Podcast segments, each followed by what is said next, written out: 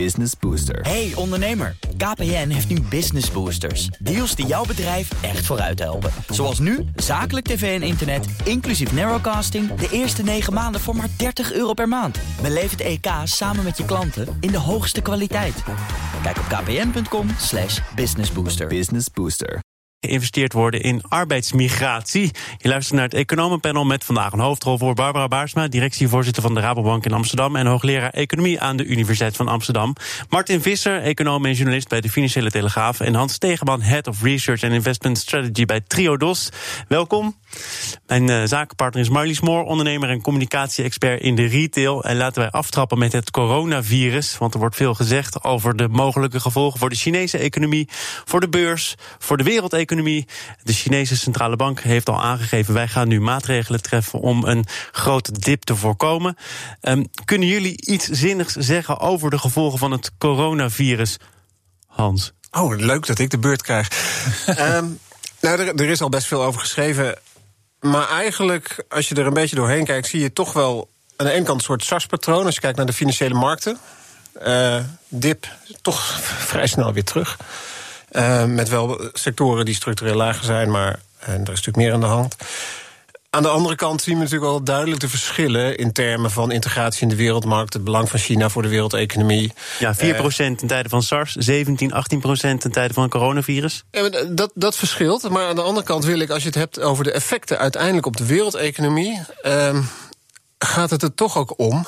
Uh, niks heeft meer effect op financiële markten. En ik dacht even twee weken geleden van... hé, hey, misschien, misschien worden financiële markten wel besmet door virussen... en niet door geopolitiek, dat dacht ik even.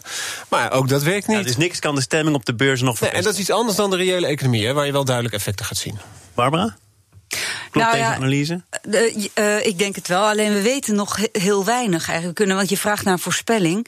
En dat is ontzettend moeilijk te zeggen. Vandaag uh, is het uitgestelde vakantie-einde uh, van het nieuwe jaar voorbij. Mensen gaan weer terugreizen. De kans op besmetting gaat weer toenemen. En we, kijk, als dit allemaal in het eerste kwartaal afgerond kan worden. Als, de, als we inderdaad over het hoogtepunt heen zijn, de besmettingen niet weer toenemen, dan zou het uh, inderdaad heeft het een, een, flinke, maar wel tijdelijke uh, impact op eerst primair de Chinese economie, maar zeker ook wel op de rest van de wereld. Maar dan is het allemaal heel overzichtelijk. Echter, als dat niet zo is en uh, het blijkt nu toch weer te gaan oplopen, het aantal besmettingen, dan, ja, dan, dan zal het ook de beurs besmetten, overigens. Ja, dan wel. Nou, ja, dan wel, ja, dat denk ik wel. Want dat, nou, de, de beurs rekent nu al, dat zie je al, die vlakt alweer wat af. Die lijkt het hoogtepunt van de impact op de beurs lijkt achter de rug. En die gaan enorm schrikken als, als dat nu ineens toch weer toeneemt. Met andere woorden, we weten het niet. Uh, het is best wel een bijzondere dag vandaag. In de zin dus dat uh, vandaag China weer een beetje open gaat, terwijl de fabrieken dicht blijven. Dus het op zijn, ja, ik denk wij gaan er nu nog van uit en, en dat het echt be, be, beperkt blijft tot het eerste kwartaal. En wij dat dan in dit geval de Rabobank? Ja, ik heb hier voor me liggen uh, een, een, analyse die ze hebben gemaakt. Ik heb alleen niet helemaal door kunnen lezen. Uh, maar ik, wat ik wel wat ik daaruit haal is. Uh, zo'n 1, 2 procent uh, impact op, uh, op het BBP van, uh, van China. En weet je, het komt bovenop de dingen die al spelen. En dat, eigenlijk vind ik dat veel relevanter. Wat gaat dit voor impact op de wereldhandel hebben? Ook in China hebben? bedoel je varkenspest of ja, interne in, problematiek? Ja, maar ook varkenspest heeft, is weer trouwens een kans voor Nederland. Want wij kunnen weer meer varkensvlees exporteren. Maar het is al, we hebben al die, die wereld, of die, die handelsconflicten. Oké, okay, er is even een, een wapenstilstand nu ingesteld door Trump en China. Maar ja, die kan zomaar weer losbarsten. Brexit dit jaar, hartstikke onzeker. Nou, inderdaad, allerlei andere dierziekten. En dan, de, en dan deze, uh, ik wou bijna zeggen SARS, maar uh, het, het, coronavirus. Ik bedoel, er is gewoon nogal wat aan de hand met, met die wereldhandel. Ja, dus de opluchting, waar toch een tijdje terug sprake van was, om redenen die je net aanhaalt. Ja. Pauze in het handelsconflict. Het blijft gewoon Brexit, hoogst onzeker. Blijft hoogst onzeker. Ja. Martin, ja, dat, dat is natuurlijk gewoon zo. En dat zorgt misschien ook dat er binnen de hoofden van mensen ruimte is voor onzekerheid voor angst? Ja. Ja, zeker. En mij valt er inderdaad ook op dat heel veel van die bankanalisten natuurlijk wel beschrijven wat de mogelijke gevolgen kunnen zijn, maar heel terughoudend zijn om dat heel hard te becijferen. Begrijpelijk ook. Dat kan ook echt helemaal niet. Uh, ik vond het interessant ook een heel uitgebreide analyse die van de Rabo heb ik gezien, maar ook van ABN AMRO, die echt, op, echt aan het ondernemersniveau ook afdaalt. Dat maakt ook ontzettend uit. De verwevenheid van die productieprocessen komt dan heel goed terug. Ze halen daar een, een ondernemer bijvoorbeeld aan die verder anoniem blijft, die bepaalde onderdelen in China produceert voor campers. En die camper kan niet afgemaakt worden als straks in onderdelen niet meer gaan komen. dat hangt er allemaal vanaf hoe lang deze situatie blijft duren. Als die heel lang aanhoudt, dan gaat die, dat logistieke proces komt stil te liggen. Um, en zo zie je dat voor elke ondernemer en voor elke sector dat weer heel erg uitmaakt. De, de nieuwe iPhone is weer afhankelijk van bepaalde onderdeeltjes die in China worden geproduceerd. Dat is niet meteen allemaal wereldschokkend, maar dat zijn wel voorbeelden van hoe op een gegeven moment de productie van bepaalde producten in problemen zou kunnen gaan komen als het eh, niet nog een paar weken, maar nog een paar maanden gaat duren. En daar zit iedereen nu op te wachten van, ja, wordt dit groter of wordt het op een gegeven moment weer ingedampt? Nou, vandaag zouden dan de fabrieken weer open gaan. Dat is dus niet het geval in heel veel, uh, in heel veel steden. Uh, er worden juist eerder meer steden afgesloten dan dat de dingen open gaan. En dat heeft gewoon uiteindelijk impact. En de omvang daarvan, daar zit iedereen nu, nu, nu af te wachten. En wat moet je in de tussentijd doen als centrale bankier? Want de Fed heeft zich er inmiddels een beetje over uitgesproken. Lagarde zegt, we houden het in de gaten. Misschien moeten we toch klaarstaan, mocht het nodig zijn. Die, hebben exact hetzelfde, hetzelfde uitdaging als econoom. Dat je het gewoon niet kan voorzien wat er, wat er exact gebeurt. Maar wat, wat mijn gevoel daar want als je, als je kijkt naar corona vergelijkt het met SARS, dan zie je meer besmettingen, maar de kans dat er iemand aan overlijdt is kleiner. En je ziet het, de, nieuwe meldingen uh, beginnen af uh, te nemen. Nou wil ik me verder houden van uitgeven als viroloog. Dus dat moeten andere mensen maar beoordelen van hoe erg het is. Maar, maar het ziet er toch wel enigszins naar uit dat het binnen de perken kan blijven. En dan is er nog steeds iets bijzonders aan de hand met de wereldeconomie, waar we het al, al heel vaak over hebben. Dat is dat ontzettend ruime monetaire beleid. Wat, wat alles wat er ook maar gebeurt. Alles wat er ook maar gebeurt, zorgt voor een tijdelijke reactie op de financiële markten. En verder gaat het gewoon verder. En ik zit nog steeds op dat scenario. Ik wil even naar scenario's van een hele tijd terug. Ik las het van Menno Middeldorp, eh, hoofdeconoom bij de Rabobank. Die schreef een column bij RTL Z. Ik ga het toch even voorlezen, want hij plaatst het op een bijzondere manier in perspectief. Namelijk de sterftegolf van de Spaanse griep en de zwarte dood. Hoewel er dan minder mensen zijn, blijft de hoeveelheid land, molens, fabrieken, et cetera hetzelfde. En dat heeft hetzelfde effect als een investeringsgolf. De economische groei per werknemer krijgt een boost. Gebieden in de Verenigde Staten die door de Spaanse griep harder werden geraakt, zagen dan ook een hogere economische groei per hoofd van de bevolking in het decennia daarna. Vond ik toch interessant. Ja, ik denk alleen, ik vind het ook leuk, uh, maar het is wel. nee, nee, ik vind het gewoon leuk om, om al die. Kijk, wat ze hebben gedaan is al die verschillende epidemieën op een rijtje gezet. Eentje die we vergeten is MERS bijvoorbeeld. Dat is, speelt nu nog steeds trouwens in het Midden-Oosten. Die is wel een stuk, ik ben nog geen viroloog, maar ik heb het maar begrepen, een stuk dodelijker dan, uh, dan de coronavirus of het SARS-virus. Uh, maar is niet van mens op mens overdraagbaar. Hoe dan ook, dit soort dingen. Ik vind dat je kan leren van epidemieën uit het verleden. Alleen de economie was toen nog zo anders. Die was nog veel meer afhankelijk van uh, het aantal mensen. En nu kunnen we, uh, ja, hebben we ook digitalisering, robotisering, automatisering, hoe je het ook wil noemen. Dus het is echt anders. Daar was en... een beetje de strekking. Uh, economie krijgt even een tijdelijke klap, maar komt na een epidemie, pandemie sterker terug. Ja, maar het grote maar, verschil is ja. wat Barbara ook zegt: van ja. een, een, economie die vooral regionaal was, waar je, waar je in, regio, ja. in een regio mensen weg ziet vallen. Nu heb je een waardeketen, waar we het net ook over hadden, een, een, een supply chain, waardoor die effecten heel anders zijn. En dan kan er zijn dat er op de andere plek mensen niks te doen hebben en er nog wel zijn en hun inkomen zien dalen, terwijl aan de andere kant mensen dood zijn gegaan. En die regio kan het dan misschien wel weer beter doen, want dat is eigenlijk het verhaal van die andere epidemieën. Ja, want dus en je kunt nu veel minder, veel beter omgaan met het wegvallen van menskracht doordat we kunnen digitaliseren. En twee, uh, je bent niet meer een regio, je bent onderdeel van uh, de globalisering. En zelfs al sinds de SARS is de mate van globalisering, de mate waarin wij productieketens hebben opgeknipt in kleine stukjes enorm toegenomen. En dat maakt ook dat de, invloed van het coronavirus anders kan zijn dan van SARS. En al helemaal van de Spaanse griep. We gaan het hebben over menskracht en over menskracht van buiten wellicht. Want Nederland had relatief weinig hoogopgeleide migranten binnen, blijkt uit cijfers van het CBS. Ruim 4% van de Nederlandse beroepsbevolking bestaat uit internationale kenniswerkers. En dat is minder dan in veel andere Europese landen. Ik geef jou als eerste het woord, Martin, want jij hebt er ook een groot stuk over geschreven vandaag in de krant. Ja. Uh, en wat opvalt, en niet voor het eerst overigens, en daar valt voor beide standpunten wellicht iets te zeggen. Maar werkgevers en vakbonden die zijn het niet helemaal eens over de wenselijkheid van die arbeidsmigranten. Nee, mijn verhaal ging wel iets breder. Dat nam ook de, de, de, de Poolse bouwvakker mee, zeg maar. Dus echt alle arbeidsmigranten.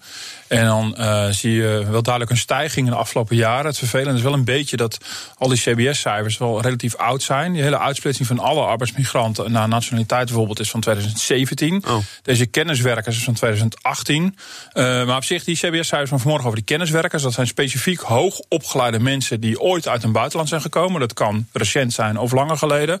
Uh, is dan internationaal gezien relatief laag. Nou, dat zou misschien een beetje de soms hoogoplopende migratiediscussie wat kunnen temperen. Uh, maar mij viel wel op dat in mijn ronde bellen, inderdaad, bijvoorbeeld langs werkgevers, dat ze natuurlijk heel duidelijk aangeven. We hebben die mensen hartstikke hard nodig. Of ze nou uit Polen komen of India, of het nou de bouw is of de IT.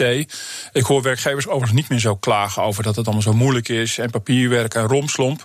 Uh, dus als wij relatief weinig kenniswerkers uh, uit het buitenland halen, hebben we misschien ook blijkbaar niet overdreven veel nodig. Want het is wel heel alarmerend wat zij ja. zeggen. Hè? Nederland komt helemaal stil te staan als we het zonder mensen van nou ja, buiten zouden moeten Ze reageren daar wel in, dat verhaal, reageren ze natuurlijk wel op de discussie die nu die natuurlijk wel weer oplaait. Vooral vanuit CDA-huizen, waar eventuele kroonprinsen, dan wel prinsessen, natuurlijk graag het migratiethema willen aanraken.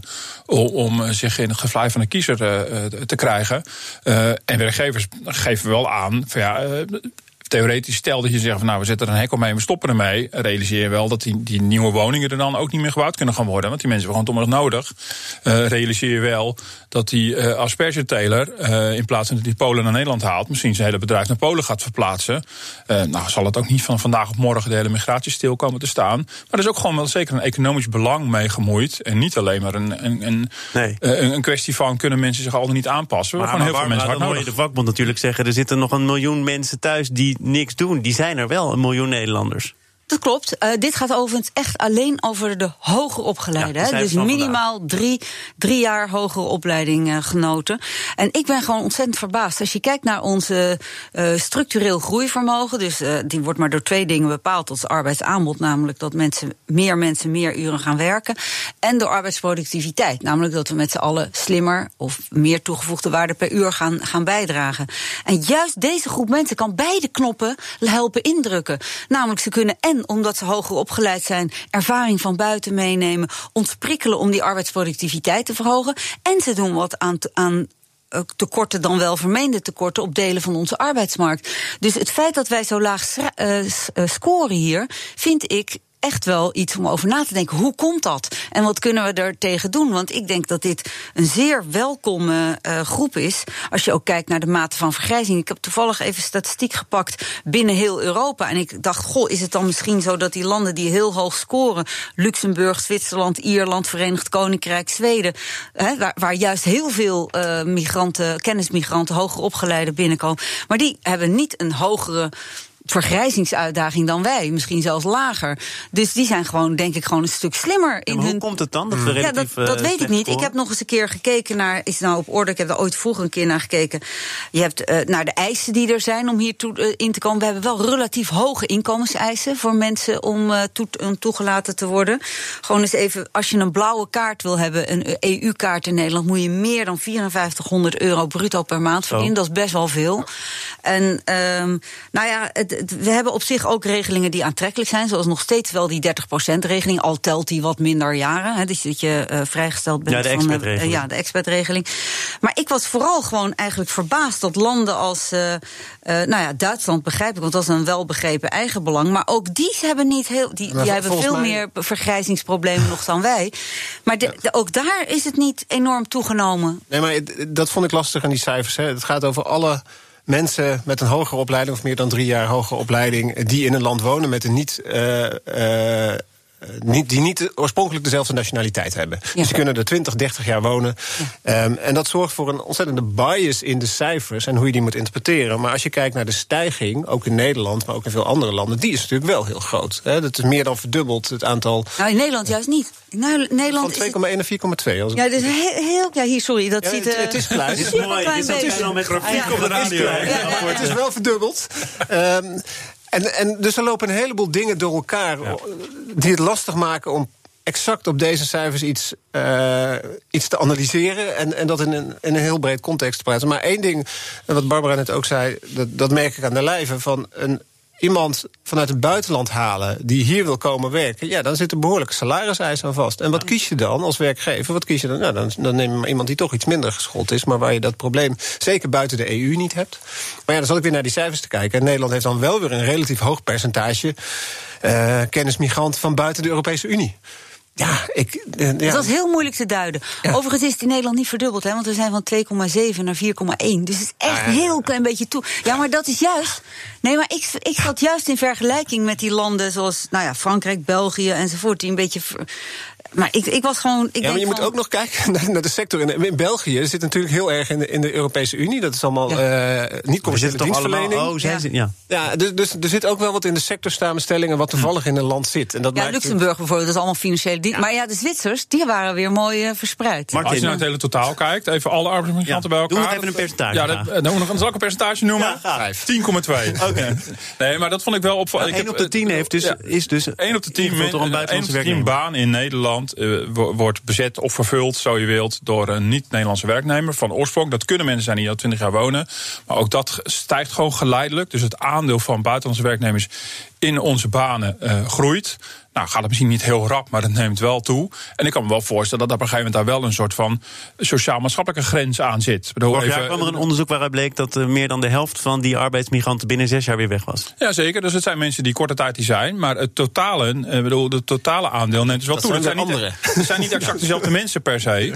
Maar ik bedoel, ik kan me wel voorstellen, even dan met misschien het, ten positieve van al die CDA'ers die hierover beginnen, dat je wel af kan vragen van uh, hoe maatschappelijk wenselijk is het als dat aandeel steeds groter wordt. We kunnen het economisch willen, maar dan moeten we ook accepteren dat we dat maatschappelijk ook wil. Uh, dat, je, dat je daar ook, bedoel, de, de, de prognoses van het CBS voor de omvang van de bevolking zijn afgelopen december fors omhoog bijgesteld. Als gevolg van ja, verwachte groeiende migratie. Nou, dat lijkt me ook wel een reden dat de politiek zich afvraagt: oké, hoe handelen we dat? Ik bedoel, uh, maar Bas Terwil zegt het eigenlijk mooi, vind ik, in jouw stuk. De economie die zegt of je zet de markt open en dan accepteer je de gevolgen. Of je gooit de grenzen dicht en dan moet je investeren, gevolgen, wat, wat, Barbara ja. zegt, in andere vormen van productie. Nou, dat, zegt dus... zegt de vakbond bijvoorbeeld ook. Zegt, nou, die zegt een beetje barinerend, maar het is wel heel makkelijk om steeds maar een blik met Polen open te trekken. Dat gaat dan even niet om de kennismigranten, maar dat gaat om de, de, de binnen, binnen Europa, de, de, de migranten. Uh, da, doordat die grenzen binnen Europa openstaan, wat een groot goed is volgens mij, de interne markt, ook voor personen. Maar dat, dat, dat uh, ontneemt de werkgever misschien wel enigszins de prikkel om te zoeken op andere manieren het op te lossen via innovatie en automatisering. Dat is absoluut het geval. Maar dat, het, dat, hier, dat hier een politieke kwestie ligt, dat lijkt me wel, wel evident. We gaan naar een andere politieke kwestie, namelijk stikstof. Het kabinet trekt ruim een half miljard uit voor boeren die willen stoppen of hun bedrijf willen verduurzamen. Dat is veel geld, maar volgens de oppositie toch nog altijd een gemiste kans om met echte maatregelen te komen. Hans, hoe oordeel jij over die brief en wat erin staat? Ja, ik, ik zat vanochtend die brief te lezen en eigenlijk vind ik het een heel genuanceerd verhaal. Uh, waar het kabinet echt probeert, gegeven alle lastigheid die er is, structurele oplossingen te vinden en aan te haken bij andere dossiers die, die er liggen en, en andere transities die ze in gang willen zetten. Dus, uh, ja, ik, was het dan, ik denk van ja, wat kan een kabinet nou meer doen op dit moment? Uh, ik met vier partijen. Ja, met vier partijen, met boze boeren. Echt een flinke zak geld wordt er weer neergezet om te doen. En dat, die, die hele stikstofbrief gaat alleen maar over de landbouw. Hè. En dat is op zich al een teken wat, wat groot genoeg. Daar moet het worden opgelost voor een belangrijk deel. Nou, en dat zetten ze nu in beweging. En sneller dan dit ja, kan het volgens mij niet op allerlei. van, van, Wat vind je een opvallende maatregel? Ik kwam stikstoflease tegen. Je kunt alles leasen tegenwoordig. Ja, nee, er zitten een aantal dingen in van hoe je omgaat met, met de rechten. van, van, van de, de dierenrechten. Hoe je omgaat met, met, met stikstof en, en dat soort. Ja, ik vind ze niet echt nou ja, ja ze proberen heel duidelijk. Brief, eh, ook omdat het een belangrijk thema is, maar, maar je kunt er eigenlijk niet zoveel van maken. Ze doen wat ze kunnen doen en dat Nou, ik vind dat ze er zoveel mogelijk van maken. Ik denk dat, dat, dat als, als je dit voor elkaar krijgt, dat je dan echt stappen kan zetten. En dat je dan niet van die symboolmaatregelen als 100 km per uur. Dat je, het kost ook hartstikke veel geld. Het zet nauwelijks zoden aan de, aan de dijk. Uh, Jesse dit, Klaver zegt. Die is niet uitgenodigd in dit panel, maar ik ben toch benieuwd wat jullie daarvan vinden. Rutte laat zijn oren hangen naar boze boeren. Zijn besluiteloosheid brengt ons land van een ecologische in een economische crisis. Uh, dat, zijn, dat zijn natuurlijk ook de woorden die passen bij zijn partij, maar toch? Als je, als je kijkt, je, kan van alles vinden over het landbouwbeleid over, van de afgelopen 20, 30 jaar. En dat er fouten zijn gemaakt en dat dingen. Eh, dat is allemaal prima. Maar da, da, daar gaat het nu niet over. Je wil nu vooruit.